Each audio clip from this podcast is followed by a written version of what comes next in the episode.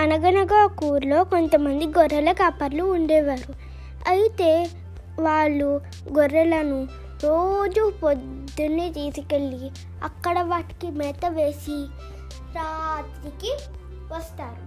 ఒకరోజు దాంట్లో ఒక కాపరి కొడుకు నేను వస్తాను మీతో పాటు గొర్రెలను మేత మేయడానికి అని.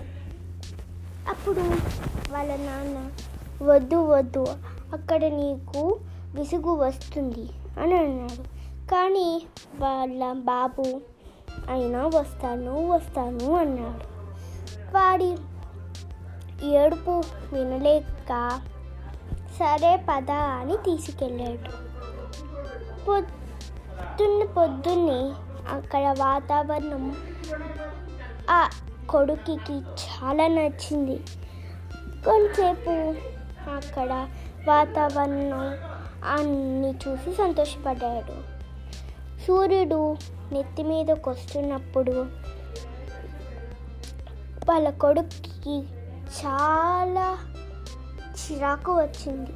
కానీ అక్కడ అవన్నీ చూసి గడిపేశాడు.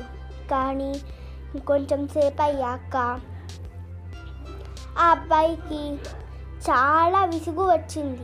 అప్పుడు వీళ్ళని నాకు చాలా విసుకొస్తుంది వీళ్ళని ఇప్పుడు ఎలా అయినా ఆట పట్టించాలని ఏమీ ఆలోచించకుండా నానా పులి నానా పులి అని అరిచాడు.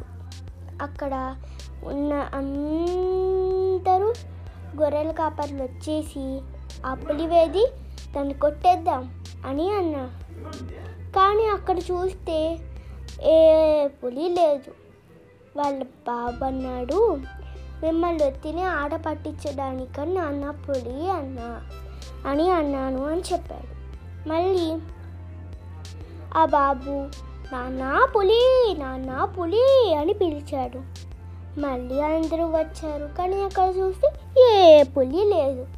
మళ్ళీ ఎందుకు పిలిచావని అడిగారు. మళ్ళీ మిమ్మల్ని ఆట పట్టించాలని ఉంటే నేను పిలిచాను అని చెప్పాడు. మళ్ళీ వాళ్ళు కోపంతో ఇంకొకసారి అస్సలకి పిలవకు. నాకు చాలా కోపం వస్తుంది. నేను కొట్టేస్తాను అని చెప్పాడు. ఇంకోసారి నాన్నని అస్సలు పిలవకూడదు అన్నాడు. అయితే అప్పుడు నిజంగా పులి వచ్చింది.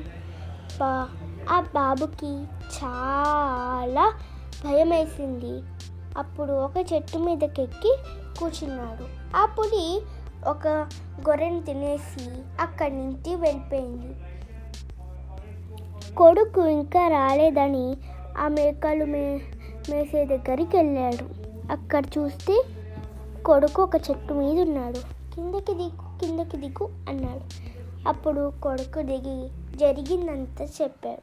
అప్పుడు వాళ్ళ నాన్న అన్నాడు నువ్వు రెండుసార్లు అబద్ధం చెప్పి ఒకసారి నిజం చెప్తే ఎవ్వరూ నీ దగ్గరికి రారు. అందుకే మనం ఎప్పుడు నిజమే చెప్పాలి అన్నాడు. దీంట్లో నీతి మనం ఎప్పుడూ ఎవరిని ఆట పట్టించకూడదు. ఇంకా మనం ఎప్పుడూ అసత్యం చెప్పకూడదు. ఎప్పుడు సత్యమే చెప్పాలి. Thank you bye bye